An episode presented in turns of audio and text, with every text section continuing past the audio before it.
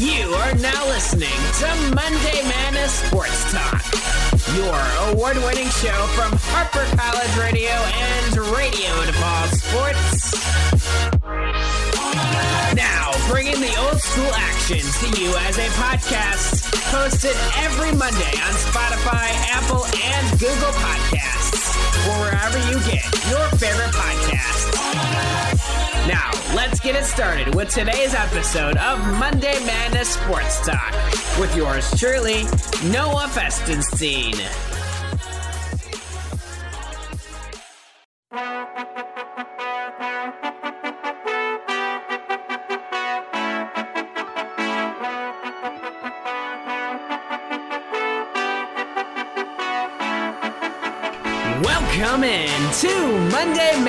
Sports Talk. My name is Noah Festenstein, your host of the program, starting the week off fresh, talking latest in the world of sports. This is episode 177, ranging from Harper College Radio and Radio to DePaul Sports, recording on Spotify, Apple, and Google Podcasts from the basement of my house here in Arlington Heights, Illinois. Here we go with another episode of Sports Talk on July 27th, 2020. So let's get it going today. A lot to discuss in baseball, some hockey, some basketball, of course and of course UFC and MMA to get through here on the 177th edition of Monday Madness Sports Talk. So yeah, welcome back. Uh, I didn't do a show last week. Um, I was kind of testing out uh, how I want to format the schedule of the show, whether I want to do it every week or every other week. Uh, but when I do it every other week, it feels like I I've been waiting too long for sports talk. It feels like I miss content. Like last week, you know, we had the anticipation of the baseball season uh, to start, which of course started this past Thursday, and uh, the rest of the team started on Friday. So a lot of exciting baseball stuff to discuss here on the program today and other stuff that revolve around um, anticipating the hockey playoffs to start, I believe, this Saturday, at least for the Blackhawks. And then NBA action has been played in exhibition um, style. And uh, I guess it's just really, really, really helping our um, hangover from sports, just having sports. Doesn't matter if, if it's exhibition or whatever, but uh, nice to have that back. And we're going to have three sports going on in August, which I haven't seen in a very long time or ever in my lifetime, if I may say. Uh, so just that in itself is very exciting because you don't find basketball or hockey being played in August or early September. So, a lot to look forward to in this month of August. Uh, hopefully, if, of course, the coronavirus pandemic stays at bay and people, of course, follow protocols in order to make sure that the spread doesn't continue. Um, but I also wanted to maybe talk about that for a little bit.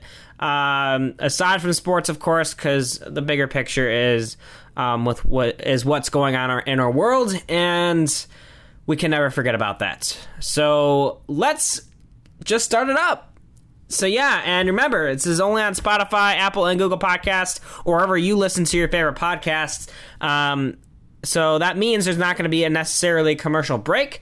Um, but this actually reminds me, uh, if you know me personally or you listen to the show on a frequent basis and you have a PSA about whatever um, you know you do in, in terms of marketing, everything, talk to me. Uh, you can follow me on Instagram at NFESTIE97. That's at NFESTIE97 at NFESTIE97. Um, you can DM me on there or on Twitter as NFESTY97. It's different on Twitter. It's with a Y instead of an IE. It's a long story. I don't want to get into it.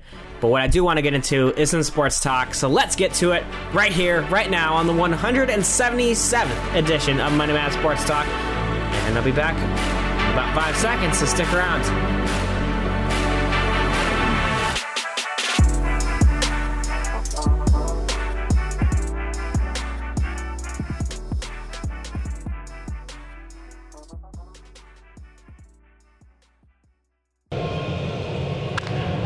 Contreras launches, and it will get way out of here. Back of the bleachers for Willie, and it's 6 to 1.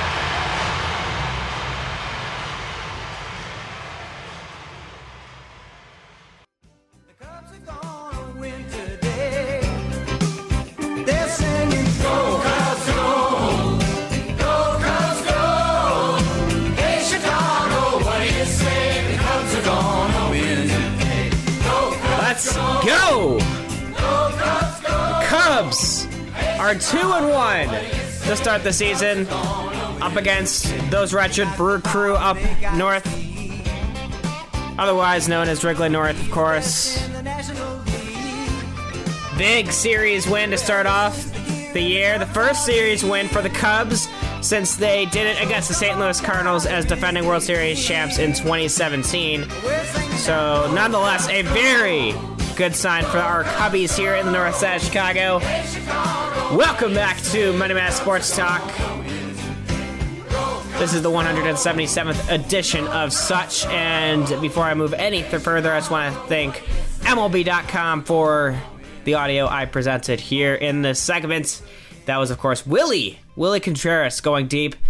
And he wasn't the only one who went deep in yesterday's ball game. He uh, was also complimented by Anthony Rizzo, Ian Happ, and the day, day before in the Cubs lost, Kyle Schwarber went deep, so that was a good sign.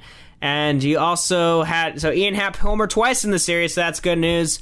And uh, also Rizzo homer twice uh, as well. So good signs from the bats that you want to see perform, except for one batter, and that is of course Kris Bryant, uh, which you always kind of get a little heart attack as a Cubs fan seeing Kris Bryant go cold, especially to start the season. He's one for 14, and his one hit came in yesterday's ball game after going 0 and 0 and 12 to start the season. He had a bloop single um, in yesterday's ball game, but that's it. However, the Cubs are now going to Cincinnati. They have a game tonight. Literally, as I'm speaking right now, they're 15 minutes away from first pitch. So that is something interesting to look forward to after this show concludes. Is watching that ball game tonight. We got Jon Lester hitting the bump for the first time this season, so I'm very much looking forward to that. But up against a Reds team who look pretty promising this year, more promising than last year, uh, with now a Mike Moustakas on the team. So that's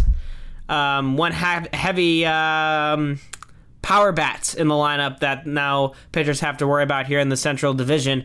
Um, also, they got Sonny Gray, who pitched phenomenally the other day. So, uh, good thing for the Reds, but they lost two games against the Tigers, who aren't that great of a team in the AL Central. So, looking forward to. Uh, how the Cubs play against the Reds tonight and the next four games in which that will happen. So going back to the Kris Bryant discussion, um, I kind of want to discuss uh, his cold start, considering he is expected to be the leadoff hitter.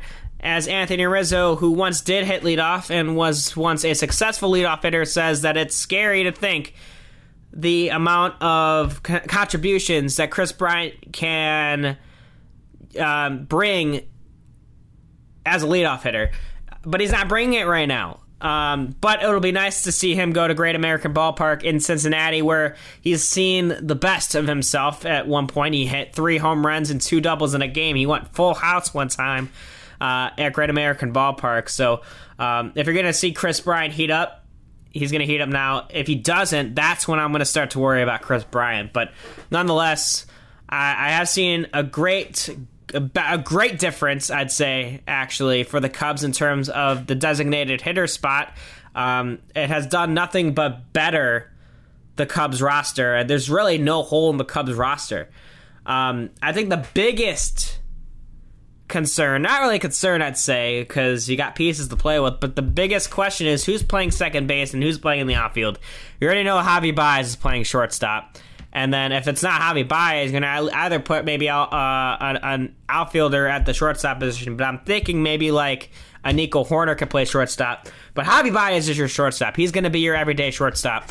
Uh, and then you got Nico Hoerner and Jason Kipnis to play with. Jason Kipnis already showing off that he can hit, hitting a double in, um, I think, the second game in the series. So that was nice to see. I was looking forward to seeing how Jason Kipnis was going to perform on this Cubs team, a team that he rooted for as a child. He grew up, I believe, in Northbrook, which is about 15 minutes away from where I live. And he grew up a Cubs fan, of course. He was on the 2016 Indians team that lost to the Cubs in the World Series. As bittersweet as him losing, he get he got to see his childhood team win the World Series. Unfortunately, up against him, but now he gets to play for them and hopefully have a chance to win a World Series for the Chicago Cubs. But um, we'll see where that one goes. But nothing but encourage encouragement from the first three games of the season for the Cubs. I think the biggest takeaway was the starting pitching. I can forget about Yu Darvish. He had a sloppy start. That was honestly, from my end, expected. I would hope that Yu Darvish can uh, adjust, which he's known for as a pitcher. He's not very consistent. Um, a couple shows ago, I was talking about the Cubs starting rotation, and one of the names that I named out was Kyle Hendricks. And I said, he's not the most consistent guy. Well, I think I'm wrong about that. I think you're going to look for Kyle Hendricks to be your more consistent guy considering he has the had the most consistent ERA in the past five years. I think it's been like sub four in the past five years for Kyle Hendricks, a guy who doesn't throw a fastball over 90 miles an hour. His fastball velocity averages around 88. That's a changeup for most pitchers. So the fact of the matter is, is Kyle Hendricks mixes his, his stuff up so well. He's so calm and composed on the mound. Nothing phases this guy. He doesn't care if he does a, a, fastball under 90 miles an hour up against a guy like Christian Yelich, in which he struck out like two or three times. Christian Yelich, another guy who started off cold, even though he had a home run in game two. That's about it. I think that's the only hit he's had this season. He struck out three times against Tyler Chatwood. How do you strike out against Tyler Chatwood three times as a reigning MVP? I'm, I, I love Chatwood, and I'm going to get to him in a second because he had an unbelievable start yesterday, a start that went beyond many people's expectations. That's that's for most. I want to begin with Kyle Hendricks here. He went nine innings pitched, gave up three hits, and the only three hits came out of the nine hole for the Brewers in Orlando Arcia, which is actually uh, history was made in that game. I don't think at any point um, in the modern era of baseball that the nine hitter was the nine hole hitter went three for three in the ball game, and nobody else had a hit, which is basically the opposite of what you'd expect of a nine hole hitter, um, which I find to be quite interesting. But it is Orlando Arcia. He's a great baseball player. Speaking of Orlando Arcia, when he got his first base hit, I really loved Anthony Rizzo giving him some hand sanitizer. Props to, to Anthony Rizzo for the hand sanitizer, not just keeping himself um, sanitary, but keeping the ones who he's trying to get out at first base sanitary so that he doesn't have to feel unsafe tagging somebody out um, on a pickoff throw. But of course, Orlando Arcia being a fantastic base runner, I don't think that was possible. Uh, but is this? I, I, find that funny. I found it kind of cute in a way because Anthony Rizzo is that kind of human being. He's selfless, he's caring, and he's just a fun guy.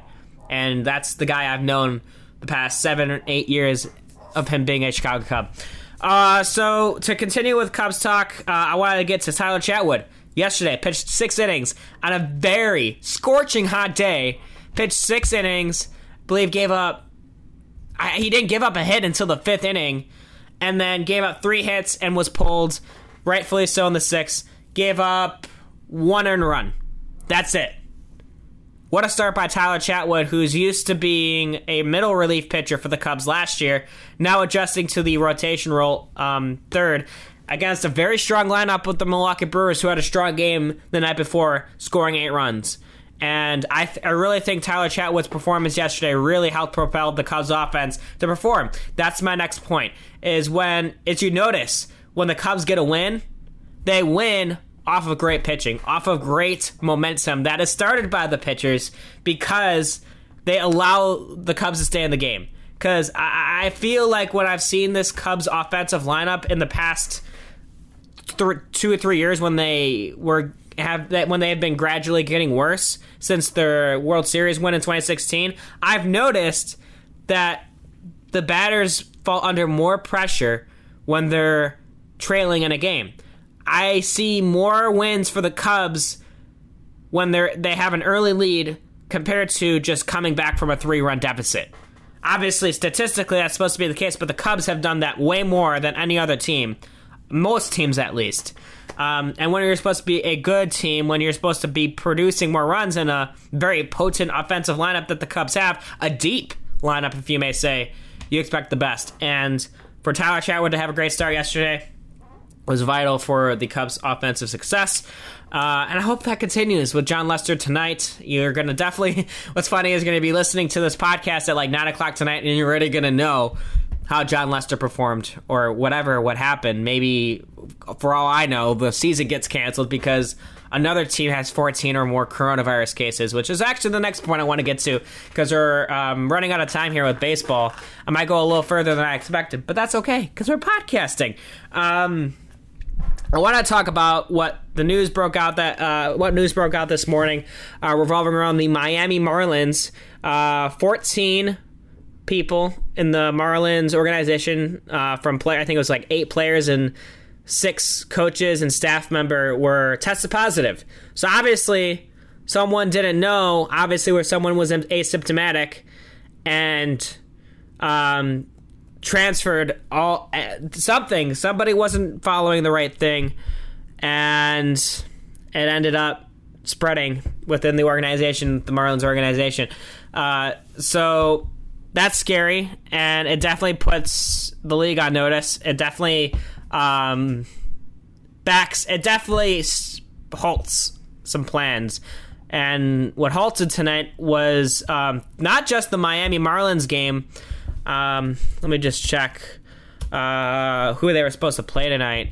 I just want to make sure. Yeah, they were supposed to play the Baltimore Orioles, who miraculously beat the Boston Red Sox twice um, at Fenway Park. I don't know how that happened. Um, but and even the Miami Marlins pulled two away from the Philadelphia Phillies this past weekend with eight of their players testing positive with coronavirus, which means that the Philadelphia Phillies have to cancel their game against the New York Yankees tonight be- for for precautionary reasons, considering the Phillies just played a team that just had 14 positive cases, and they just played last night. So um, uh, let me just fact check the Yankees game.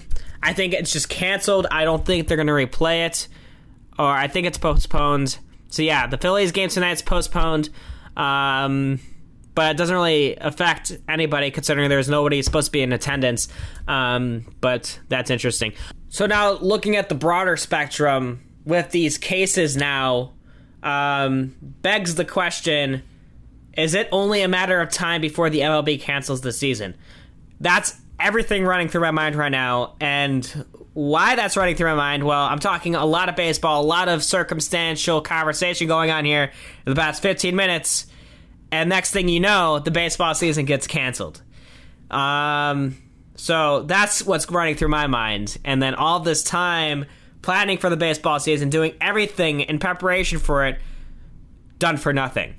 That's so having to ha- follow the protocols is essential, considering this is the only sport that is running right now that the teams are required to still travel stadium to stadium.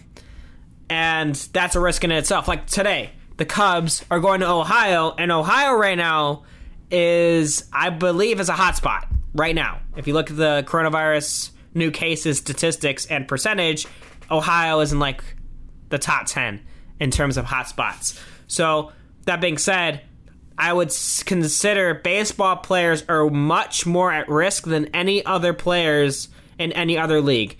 It was once basketball a couple weeks ago but now, since there's no positive cases in the NBA bubble, there should be no other reason why there should be positive cases if it's an NBA bubble. No one could come in, no one could come out, with the exception of one player who decided to go get wings and got suspended for 10 days because he has to quarantine. I just find that funny. I'll tell. I'll get more about into that in, in the basketball segment. Um, but as I'm concluding baseball here, in, in these cases, um, it, it's definitely disheartening. Um, I, I, I just you know can't. I just want to think of every single best possibility of making sure or assuring the safety of everyone involved, uh, especially in the Miami Marlins organization. The people who are surrounded by those who are just tested positive, the families, the friends who are just around them, or if anything. So it's just like that's what I'm worried about as well. Um, and those are the circumstances that are to be considered if this MLB season has to cancel. Uh, there's no point of postponing. Um, you can't bring the baseball season into winter. So unless you play in a dome, which if you're playing on one satellite spot, I would consider that to be the better option, considering teams having to travel everywhere. That's I, a few weeks ago. I did a, a Monday Madness Sports Talk episode talking about that. I was like, bring bring it to Tropicana Field or Miami Marlins Park. Have like an American League team play at Tampa Bay, and then a National League team teams play in Miami. You know, uh, something like that. So teams don't have to travel all over the place, but Miami can't really be a bubble when it's basically Party City 24 um, 7. So, that being said, I really, really am uh, hoping for the best in all these positive cases going around the MLB. Um, I don't want Soto tested positive before the season started, and they were able to recognize that, so that's good. Um, but 14 cases for the Marlins, that's that that number sh- jumps out too because obviously someone didn't notice that they had it and uh, they spread it. And no blame to be put. Obviously, if you're asymptomatic, you don't know. Um, you're not Rudy Gobert who touches everything and every everyone in sight. So. Um, that's all I'm gonna say. Um, the last thing I actually wanted to mention about baseball, and you may have actually noticed it in the uh, audio that I played with the Willson Contreras home run. In fact, right now. I'm going to play that audio again, and I want you to hear the fan, the crowd volume, like the the, the um, makeshift crowd noise. I don't know how to feel about it. So here, let me play it. So listen to when Contreras hits the home run, and you kind of can kind of hear fans cheering in the background. Take a listen. Contreras launches, and it will get way out of here for Willie, and it's six to one.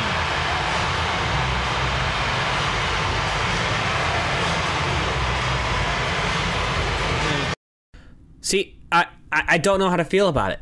The, the the fake crowd noise. I'm listening to it on the radio, and I'm hearing muffled crowd behind. Oh, there it is. Oh, there it is. Like I don't know how to feel about it. And like anytime a strike is thrown, you hear it. I don't know. Like like maybe I should just start using it for my radio show.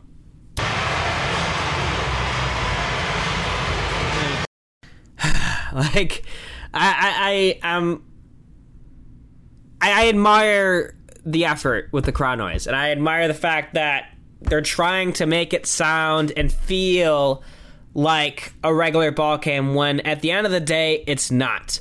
So, in my opinion, since I don't really feel any better about the crowd noise, I don't really feel worse about it. It's not like it's cringeworthy. But if it's not making me feel better about the game, just what's the point of the fake crowd noise? Like, I want to hear the bat hit the ball. I want to hear the ball hit the mitt. And I want to hear the sliding around the bases, the base runners, and the natural sounds of baseball that you would hear more promptly, if you may say, without fans in attendance. Yes, you could still, of course, hear it more promptly. The crowd noise isn't really overwhelming, but I just don't see the point of it. I just rather fully hear the game of baseball being played. You can hear the the players chirping at each other. The the second game of the series between the Cubs and Brewers got heated and you can hear the reactions to that. So that's what I want to hear in the game. Um, but nonetheless, uh, at the end of the day, for me, baseball is back, and it feels oh so good. I've been working many long hours at Mariano's Deli in Arlington Heights. If you need deli meats, come to me. I will slice it for you better than anybody can and I'm not joking. I'm pretty good at slicing deli meats and cheeses. Um, but that's not why I was telling you that. It's because every single time there's a Cubs game going on, I have my earbuds in on my right ear, listening to the Cubs game. Like I'm dealing with customers at the counter, and they don't know it, but I'm just completely entranced with what's going on in the Cubs game. I could care less if someone needs a half a pound of salami. I care whether or not Anthony Rizzo is going to hit a home run in this at bat. So, um, that's just baseball for me. It's just so good to have it back. Like to have that list being put into my ear during work made me so happy to the point where I didn't care about being mad at work. And that was so glorious. so it's just basking in glory of baseball being back. Watch it be canceled tomorrow. uh, or at least by next show. I'm gonna be like sitting in front of the mic next show after doing a 20 minute baseball segment the week before, saying, "Where did that freaking go?" that would suck so much. Um, but embrace it while you have it, folks. If baseball season is going to be a week or two weeks, at least enjoy it while you have it. Um, so that's what I'm going to say. Uh, but most importantly, making sure everyone's healthy, all the players are doing good. That's the top priority. So if the baseball season does have to end up canceling, which I doubt it will, um, it'll only be for the best reasons, of course. But uh, I'm not raising my expectations too high now with baseball season because games are starting to get canceled already through three or four games in the season. And if that keeps happening, then what's the point? This is Noah Festenstein with Monday Madness Sports Talk. I have a lot to go here still on the show, and that revolves. I'm gonna do. I might do a little bit of hockey, but I don't think I'm gonna get into hockey as much as I am gonna be basketball. I want to get into what happened with that player who left the bubble and has to quarantine for 10 days. Um, also, some exhibition action going on. Some notables in that. The WNBA season just started. Uh, so that's nice. You got to see Sabrina start to play. Um, that I mean, only college player to score triple digits in the main. Statistics of basketball assists steals blocks points etc so like you look at those stats and say this this this girl's gonna this girl's gonna perform in the league. So she's doing that already. You also got other nba stuff to talk about. So uh get into that and much more here on Monday Night Sports Talk, the 177th edition of such I'm going to take a break myself, but uh, for you, I'll be back in literally a second. Stick around.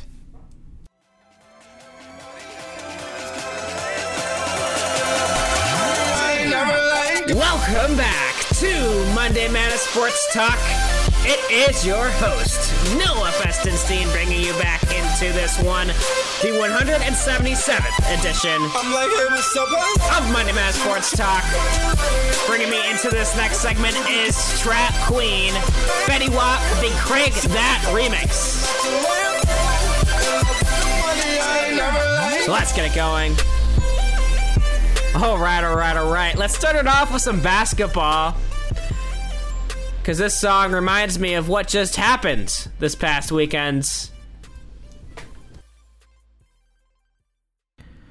Well, long story short, if you don't stay in the bubble, you have to be in a smaller bubble. At least in the times that we live in right now, with the coronavirus pandemic still growing, if you may say, and still a big deal. Uh, and that's what the NBA has taken into consideration being in the bubble of sorts in Orlando, Florida.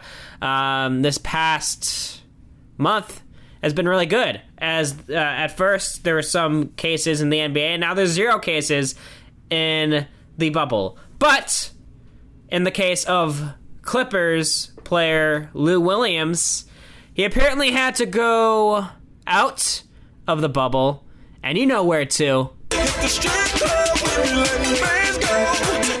And that's why I said that song reminds me of what just happened this past weekend with Lou Williams. And he, like I just said, got a little bit bored and went out to Atlanta. Atlanta! To go to a strip club. Uh, so the story goes that uh, Lou Williams obviously knows that he can't leave the bubble and if you do, you have to serve a 10 day quarantine.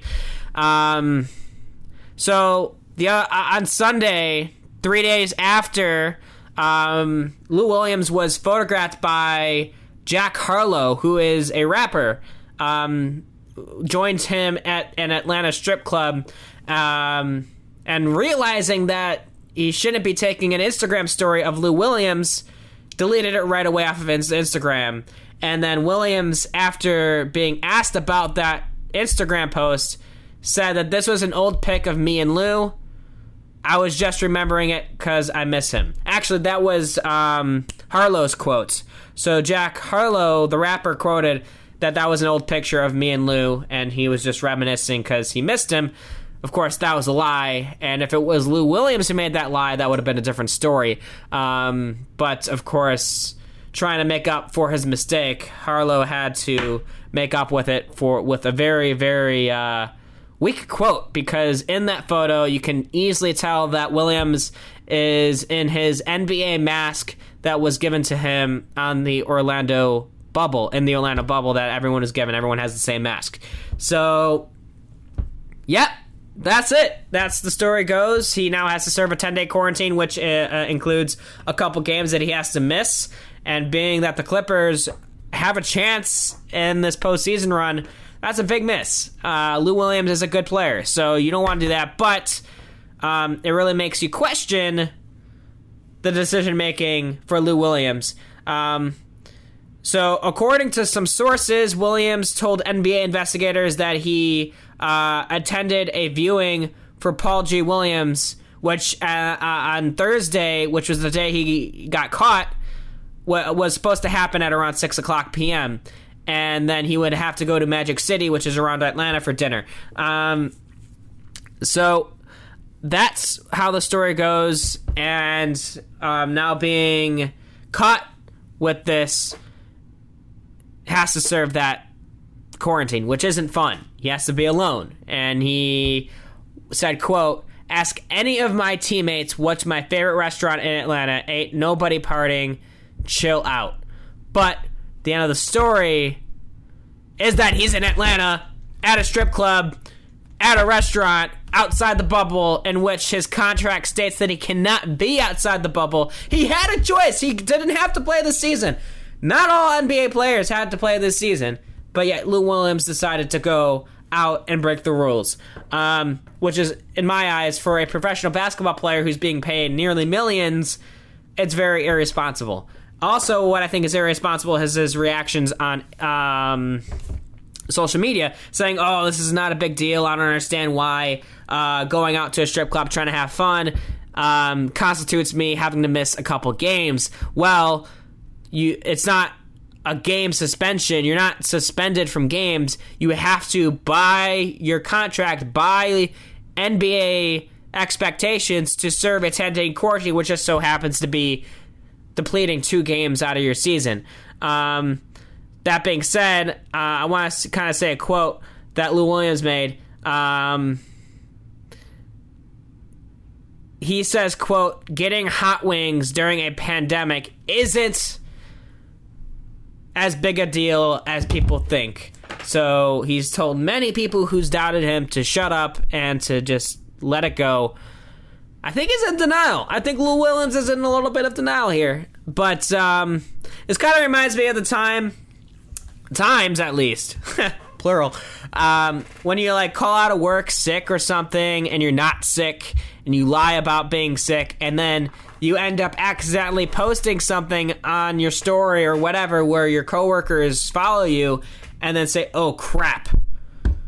They saw me outside at a beach and I'm not sick and I'm missing work because I'm at a beach or something." Not saying that I did that. I've n- I, I ask any of my coworkers. I never call in sick. I haven't called in sick in years. Um, but I'm just saying, a reminder. please don't think I'm a bad worker. I've never done that.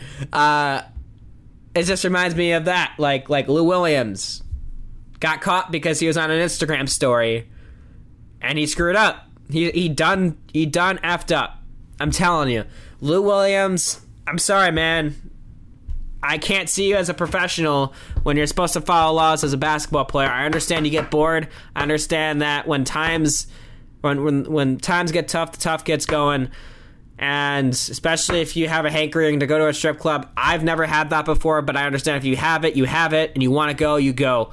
but uh, you you you have to really understand the implications, and the implications at this point has having to serve a ten day quarantine. I don't think Lou Williams has coronavirus. I don't think anyone thinks it, but the protocol states you have to quarantine for ten days. Now, I will say, if he does test negative, what's the point of quarantining him if he tests negative? So um, that's my take on that. Lou Williams, don't be don't be a dumbass again because this is going to happen. Don't don't no NBA players. To all NBA players, don't be a dumbass. This reminds me of also um, if I ever get into UFC discussion. Remember when the UFC did the Ultimate Fighter, which is kind of like uh, a season of like fighters getting together. It's like a reality TV show where fighters get together and they're in a house together. They're, they have to live together. They can't they can't leave the house and I remember I think it was Forrest Griffin um, who was on the Ultimate Fighter. He left the house to get beer, and he was suspended from. He was literally suspended from the Ultimate Fighter for a little bit because he just went out to get beer. So that reminds me of the time that this this whole situation reminds me of that because I remember watching the Ultimate Fighter and that happening and that Forrest Griffin um, fight. Um, it, it was crazy. It was crazy times, but I could save that stuff for a UFC talk later.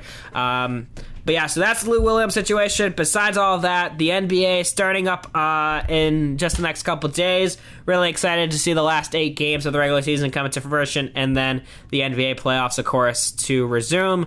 Um, some entertainment in the basketball world.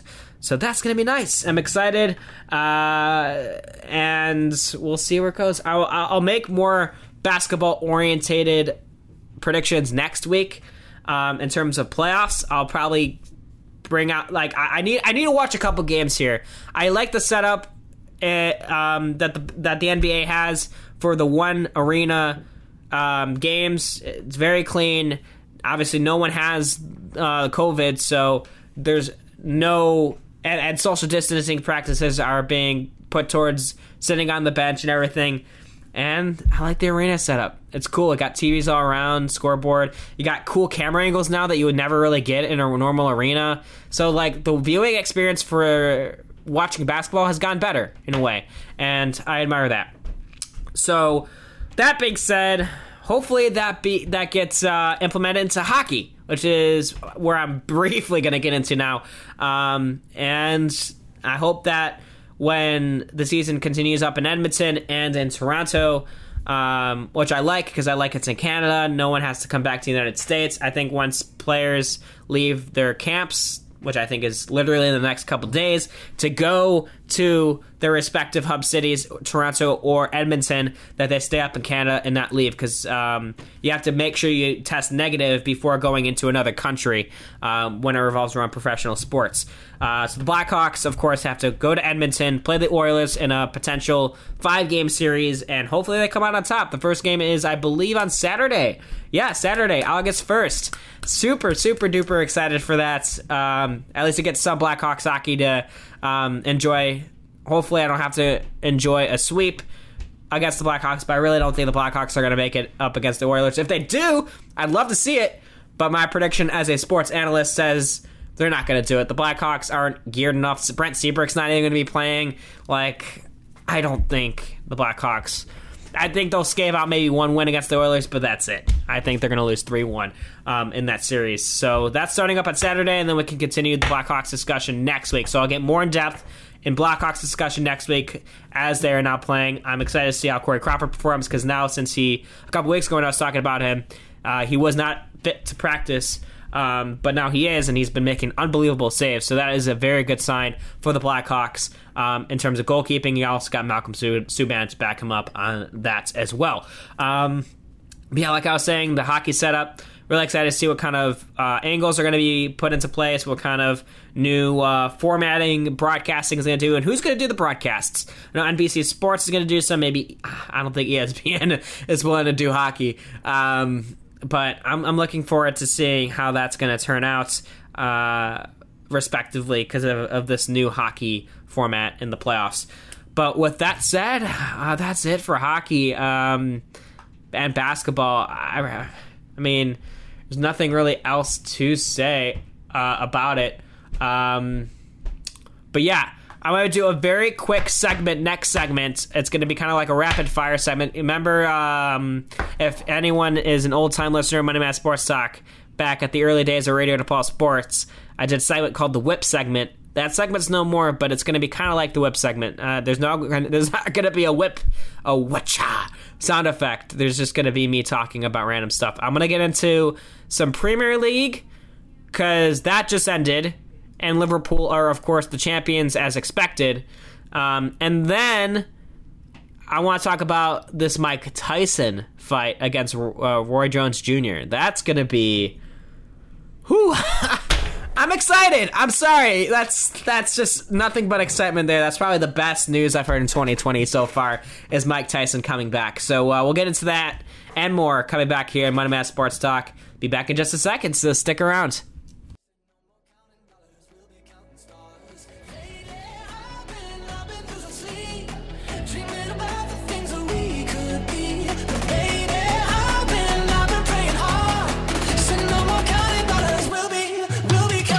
Welcome back to Monday Madness Sports Talk. It is your host, Noah Festenstein, bringing you back into this one in my basement in Action Heights, Arlington Heights, Illinois. Bringing me into this next segment is OneRepublic Counting Stars, the Air Mile and Odd Cube remix.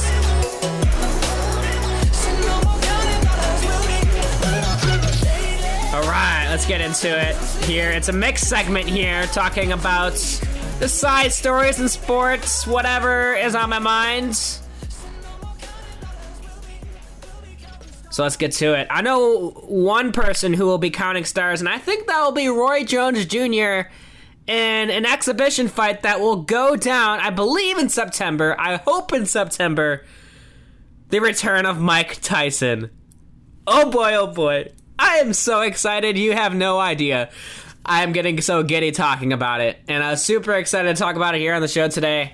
Uh, Mike Tyson, the last time he fought was in 2005, and that was a loss for him. And now he's coming back here in 2020. You've, if you follow sports, I know you've seen the videos. I know you've been amped up just as much as I have because Mike Tyson looks dangerous, absolutely dangerous. Like there's not a guy like I, I wouldn't even want to fight Mike Tyson right now. I wouldn't. No one should want to fight Mike Tyson right now. He's so explosive. He looks in shape, and he looks confident. And he wants to. St- he looks like he's aching to get back into the boxing ring at 54 years old. I know you can't really do as much at 54 years old, but when you say that this guy looks dangerous, he damn well is dangerous. And we know it. We all know it. Um, we've seen the videos. There's no lie to it. Um, and you got Roy, Roy Jones Jr. also coming back, but I think is going to get knocked out straight up in the fourth round. That's my prediction. All that aside, you got to admire the fact that both of these fighters are making a comeback, and all, all props out to Roy Jones Jr., who knows that this is a dangerous fight for him. Um, you also got other fights on this card. Most notably, which caught my mind right away. Nate Robinson against Jake Paul. Jake Paul, you know him as a YouTuber. You know him. I don't I'm not as much in that category of interests, but you know you got to know who Jake Paul is. If you don't know that Jake Paul is actually a good boxer because he actually on national television on the DAZN network about five months ago, he knocked out in the first round and AnEsonGib. So I don't know who that guy is, but apparently he's a boxer, and Jake Paul beat him in the first round, and now he's fighting Nate Robinson. So. well, uh, it's, it's a card. I mean, this is a paper worthy. Like those two fights are paper pay per view worthy. I don't care if they're just eight rounds. I'm there. I'm there. I'm all there for it. I mean, I don't blame it that it's only eight rounds, considering Mike Tyson and Roy, Roy Jones Jr. aren't really conditioned for a 12 round fight. Um, but regardless, the comeback is real, folks. Mike Tyson, baby, let's go, let's go. Oh man, I don't think I can. I mean, I know a lot of UFC fights are coming up, especially the Daniel Cormier and Stipe Miocic, and I think just announced was the Adesanya and Paulo Costa fight. So like those are great fights. I'm like forward to, but nothing compared to what is about to go down. That I hope in September. I hope this is not like a hoax or anything, because if this is a hoax, I am going to give someone the business because this better be real. Oh man, and I know I'm going to be watching it with some friends. Uh, I was watching the fight night this past Saturday night for UFC, and one of my friends pointed out, like, you know, we're hosting the Mike Tyson here, right? You know, I don't care if it's a pay per view card. We're hosting it here. And I'm like, yeah, you are. I ain't hosting this kind of fight. I remember hosting the Conor McGregor and Floyd Mayweather fight uh, a, a, a, few years back, and I had like tw- I was supposed to originally have like only like seven people at my house. I had twenty people at my house, and I, I first of all, I profited from the pay per view. It was like a ten dollar cover charge, and I got like two hundred dollars for a fight that was hundred dollars. So I basically made hundred dollars that night and watched a pretty fun fight between Conor McGregor and Floyd Mayweather. So if you want a, a little hustle there, if you don't know how to do that, host host a fight night. You can make some money. Tips from Noah, if you may say. Um, and it's not. Hey, cover charges work, but if you're able to stream it for free, stream it for free by all means. Um, but hey, I got some tips and tricks from your good friend Noah, host here of my Madness Sports Talk. Um, so la, let's let's switch gears heavily from boxing to soccer, because today, or at least this past weekend, uh, was the official end of this season's Premier League in England. And you know, I am a really big Manchester United fan. I hold it dear in my heart, even though I'm literally at the moment wearing a Chelsea jersey because my mom went to London with my sister a couple years back. They know I love soccer in, in, in England. They just didn't know how bad of a Manchester United fan I am and they so decide to bring me back a Chelsea jersey instead of a Manchester United jersey. But benefit of the doubt for this jersey that I'm wearing right now is pretty darn comfortable, which is why I'm wearing it. And Chelsea also made the Champions League alongside Manchester United. And you know what that means? If Manchester United wins, you know what song I'm going to play. Oh, yes. So I ask you, the listener, to join me in a very proud moment for Manchester United. If you have never heard this song before, you have never lived life. I'm telling you.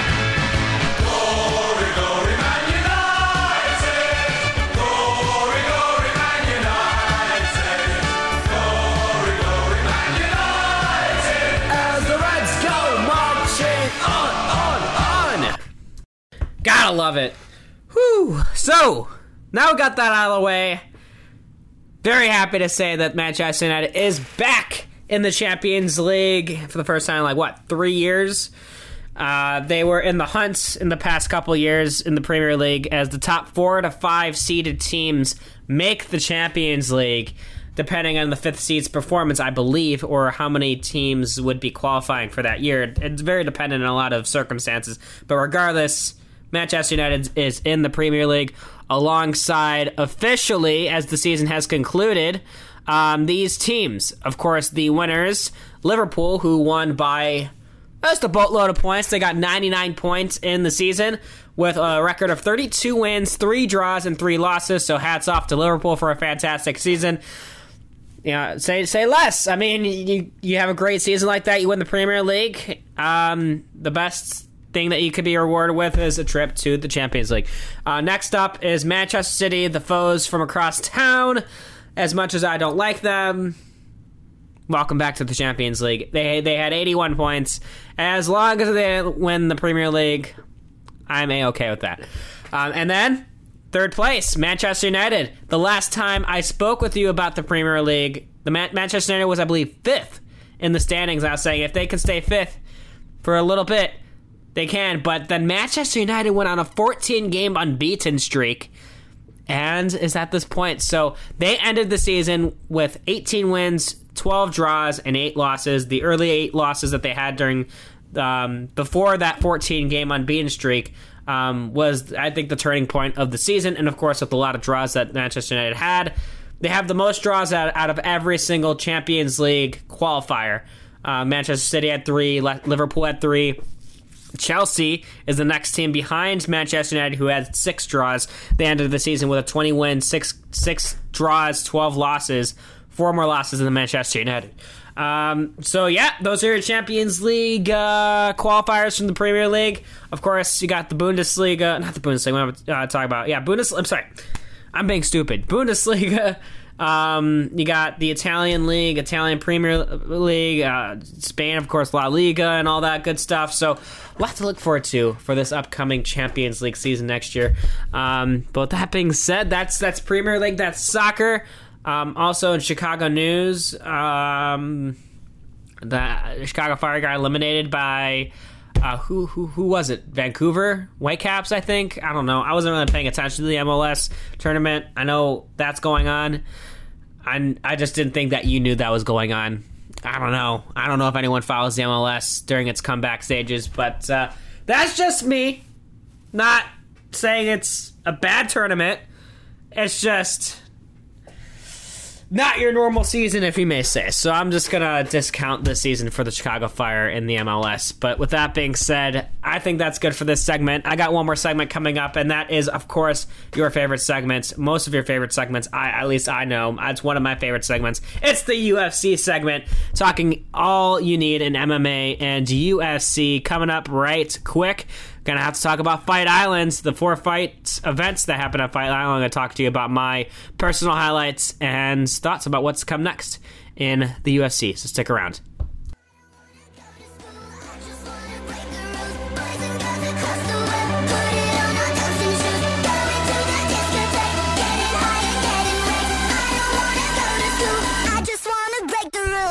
Welcome back Monday Madness Sports Talk. It is your host, Noah Festenstein, bringing back into this last segment of the day with uh, Charli XCX. Break the rules, the Nightcore version.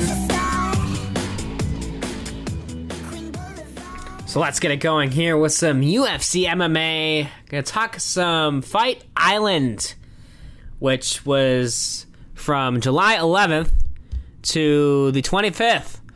And today being the 27th, it is now officially over. Um, so, a full two weeks worth of events, and that consisted of four total events. Um, so, let's talk about it. Any highlights? Any takeaways from Fight Island? Well, um, honestly, I don't say this a lot about UFC events or at least a slew of UFC events. There's never really a time where like there's four or five UFC events that are bad in a row. But honestly, all of the marketing, uh, social media anticipation of Fight Island, it didn't feel like Fight Island. It didn't. Like, I felt like I was teased a bit with the islands part of it like, yeah, it's nice. You're fighting on an island. You're away from all of the coronavirus. But I thought you were gonna fight on the beach. um, that was quickly that that idea was quickly silenced by Dana White, um, who was on an Instagram live feed that I was watching in between fights at UFC 251, stating that it would be too hard to host fights outside, considering the heat, considering the humidity, and when you're a fighter fighting all out for 15 minutes or 25 minutes. It's hard to do that in pure heat. Also, in darkness, also, weather is not always, uh, um, uh, like, it's not always a guarantee that it's going to be good weather. So, obviously, fights need to be taken inside. I wasn't surprised about that. But what I'm not really that thrilled about was the fact that this was all hyped up the way it was. It was hyped up to the point where, you know, they're taking pictures of the octagon on the beach. And the octagon on the beach was like your model your like mannequin model standing in front of the window luring trying to lure you to come into the store that's exactly what that octagon was meant to be outside and maybe for a little bit of practice but everything that ufc did for their social media was taking pictures of that octagon outside making it seem like oh wow This is a uh, this is an island. This is a fight. This is where fights are gonna happen. Uh, okay. Are are, are, they not outside? Um, you know uh, Carlos the Liquid Terminator Rodriguez. He calls into the show a bunch. Um, I remember talking to him about Fight Island, and I, I talked to him before UFC 251, the first event. Um, and I was saying, you know that the fights are being taken place inside, right, Carlos? He's like, no way! Are you serious? This is not Fight Island. This is this is a bunch of uh, baloney. Like, what's going on? That's exactly me on the inside. And that was actually exactly me on the inside throughout the entirety of all of these events that happened. There were great fights. There is great cards all over the place. But with those great cards comes the responsibility of meeting expectations. And I don't think any of these cards that happened in Fight Island met expectations. For one, a lot of these fights that were um, very highly anticipated weren't that great fights. The Jorge Masvidal Kamaru Usman fight that was a boring fight. I was super excited for that. I wrote blogs about that fight, and I was let down. Like I don't want to watch a guy stomp on somebody's foot for 25 minutes straight or clinch. No. And Holloway getting stripped of his title when I thought he really won the fight, but I did give good reason in my previous episode, episode 176, as to why Volkanovski won that fight. So, according to the scoring and how I saw the fight, I saw Volkanovski won, but everybody's reaction about Holloway getting robbed and everything, that's not what you want coming out of that event, is someone saying continuously Holloway got robbed. I think he got robbed in some aspects, but I don't think he won the fight. However, I think with all of the commotion and the response happening of it, makes it a very controversial fight and not in a good way. Um, the Petr Yan Jose Aldo fight that was okay.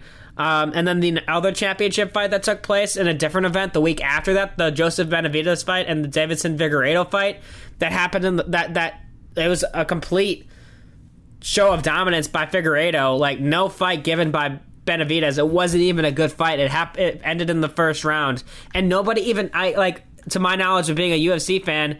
None of my UFC fans are that fond of Figueiredo, or I don't think many people are. Um, like heck, Henry Cejudo, the previous champion that vacated the belt a few weeks back at UFC 249, um, he he laughed at that fight, saying, "I could take any of these bozos," and I think he can. I honestly think he can wipe the floor with Figueiredo if he comes back, which I honestly doubt he will. Um, speaking of comebacks, Alexander Gustafsson made a comeback at heavyweight.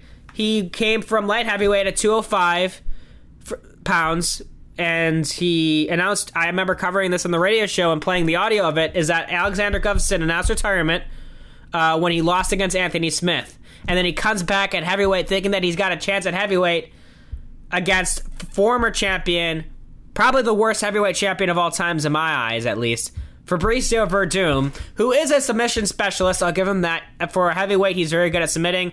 And that's what he did to Alexander Gustafsson. Gustafsson didn't really do anything in that fight when all I wanted to anticipate was a comeback performance by Alexander Gustafsson, and I got nothing of that. So, that was boring, this past fight. The Darren uh, Till and uh, Robert Whitaker fight, I was hoping would save the card, save the entire island. That didn't work.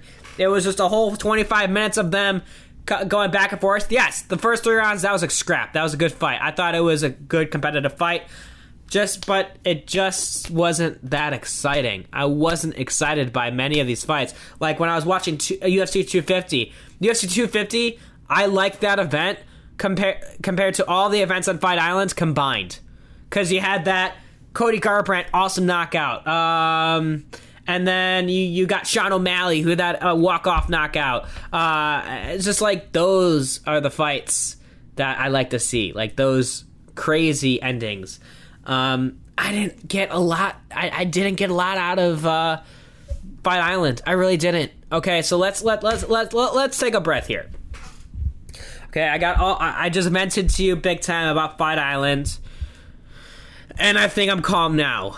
Um, so let's let let let's go back to the actual fights that I admired. Okay, we'll go back to 251. We already talked about the championship fights. I enjoyed that women's strawweight fight by between Jessica Andrade and Rose Namajunas. If I had to take one really good thing out of that event is the comeback performance of Rose Namajunas. I'm really excited to see her possibly fight Weili Zhang uh, for the women's strawweight belt. Uh, I think that'll be a great fight, especially for her Namajunas. She's looking to come back, and she's a whole different fighter. You could tell the way she fought against Jessica Andrade, in which she lost the first time they, they met up. Uh, and then UFC Fight Night 172. It was a Wednesday night fight night. Uh, it was main event Calvin Kattar and Dan Ige. I only got to catch that last fight because I was doing something on Wednesday night. I think I was working. Um, you had a good fight between Jimmy Rivera and Cody Stamann, Tim Elliott and Ryan Benoit. And that's it. That's really it. Um, those were all the notable fights that happened, and they weren't that great fights. Except for the, I'll give it this: the Calvin Kattar and Dan Ige fight was pretty entertaining. It was a five round decision for uh, a main event on a Wednesday night for it to go all five rounds like that in a competitive fight. Honestly, I can't believe I'm saying this. I thought this was going to be the worst main event, but it ended up being the best main event of the week of the two weeks that was Fight Island. Honestly, this featherweight main event between Calvin Kattar and Dan Ige, it was competitive the whole way through, and I enjoyed it. Um, it wasn't like the uh, the fight between Figueiredo and Benavides, which is the which was three days after that. Um, I think the highlight of that night was the co-main event between Jack Hermansson and Calvin Gastelum at middleweight. Uh, Jack Hermansson in the first round, early first round, or late first round, sorry, submits Calvin Gastelum. And I think that was exactly what was supposed to happen because I think Jack Hermansson deserves a chance at a top five opponent. So I'm excited about that. Also, you saw the comeback of Ariane Lipski against Luana Carolina. Hold on, I got sneeze. oh, sorry about that. If that scared you. Sometimes my sneezes do that. Anyways, continuing on, uh, we got lightweight fight between Marc Diakiese and Rafael Fiziev. That was a fantastic fight. Um, I I, I remember watching the replay of that and how competitive it was. Um, and it was a three round fi- uh, three round decision, Fiziev. But I don't think the stock lowered for any of those two fighters, so that was good. Um, and then the last fight night, this past weekend, we had the Robert Whittaker Darren Terra fight, and then the light heavyweight co-main between Mauricio um, between Rua and I don't know how to pronounce this name. God bless me. Uh, Antonio Rosario Nogueira. I think I did pretty good. And then, of course, like I mentioned, the Fabricio Werdum and Alexander Gustafsson fight. We also saw the women's strawweight fight between Carla Esparza and Marina Rodriguez. And uh, yeah, that's really it. Uh, also, welterweight, uh, undefeated Khamzat Chimaev versus McKee. Chimaev, an easy win in round one uh, by TKO. So I'm looking forward to what that kid does in the future. Okay, so let's uh, forget about what just happened at Fight Islands. Hopefully, if they do that again, it will be better results uh, forthcoming. Oh, man, I just burped out my roast beef sandwich that I just had from Johnny's Beef. If anyone knows Johnny's Beef in Arlington Heights, that place is the bomb. The fries aren't that great. I I just think the beef sandwiches are best. That's why they call it Johnny's Beef. Um, before I go anywhere else in sports, let me go on my Italian beef sandwich uh, sandwich tangent. Like, if you don't like if you don't like Italian beef sandwiches, get off my show right now. I'm just kidding. You can you listen to my show if you like Italian beef sandwich, but I will judge you hard, and I will force you not force you. That that sounds a little too violent. I will heavily encourage you to eat Italian beef sandwich if you do not like it. I will heavily judge you. Um, okay, that was my Italian beef tangent. Let's go back to UFC, looking into the future. Uh, um, what's happening in the next couple weeks? On Saturday, we got we're back at the UFC Apex. Thank goodness. I don't have to worry about a freaking island. Um, middleweight main event: Derek Brunson against Edmen Shahbazyan. It was originally supposed to be um, a fight with Holly Holm. I forgot who she was fighting, um, but I think that got canceled. And then I got a women flyweight fight between Joanne Calderwood and Jennifer Maia. That's a good fight. And then a good fight at welterweight between Vicente Luque and Randy Brown. I'm actually looking forward to that fight the most out of any fight on this card.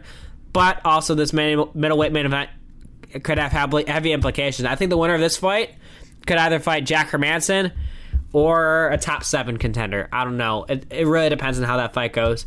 Uh, the week following that just got announced today. Actually, I didn't think there was going to be an event prior to UFC 252, but a week prior is going to be at the UFC Apex. It's going to be a heavyweight main event between Derrick Lewis and Alexei Oleinik, which means with and no other fights announced, there's other fights to be announced for that card, which I'm looking forward to. As much as it's a fight night, um, we got some fights. So Derrick Lewis and Alexei Oleinik, um, you got to root for that Black Beast because his balls are always hot. Derek, why'd you take your pants off? My balls was hot. I understand. So yeah, that's something to look forward to. Hopefully, a win for Derrick Lewis would constitute another amazing post-fight interview. So that is something to look forward to. And then, of course, following week he got UFC 252, which is Stipe Miocic and Daniel Cormier, the trilogy fight, which I think is arguably the most important heavyweight fight of all time. Uh, arguably, I'm not saying is, but there has been some very notable heavyweight fights in history that uh, could also be the Lewis "my balls was hot" moment. Who knows?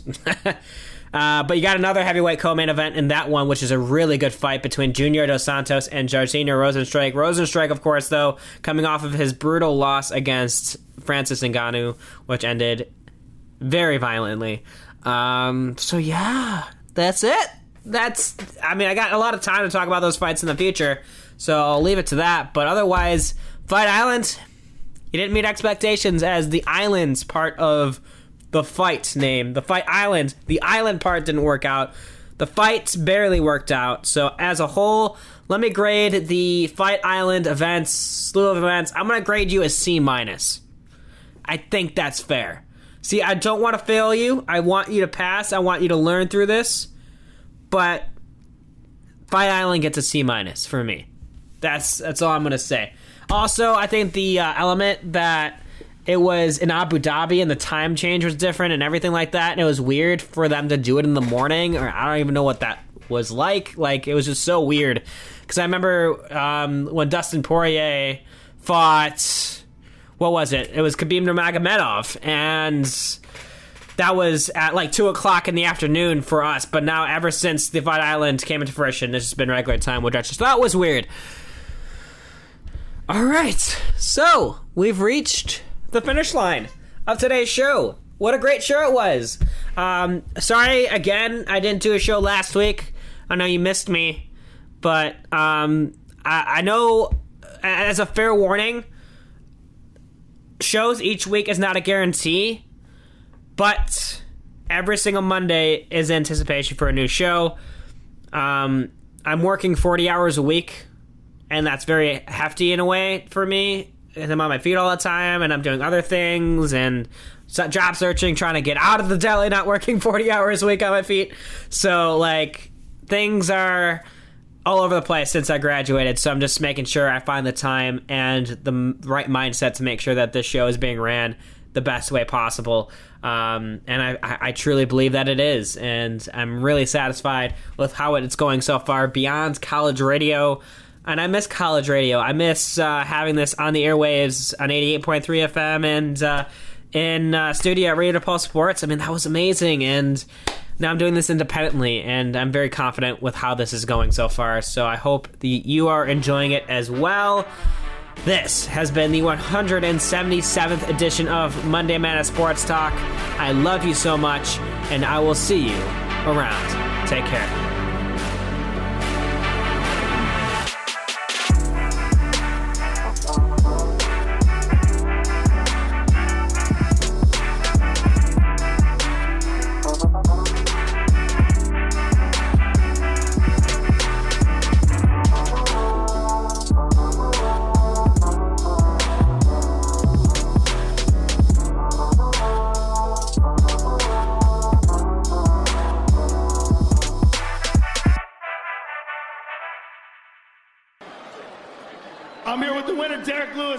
Why'd you take your pants off?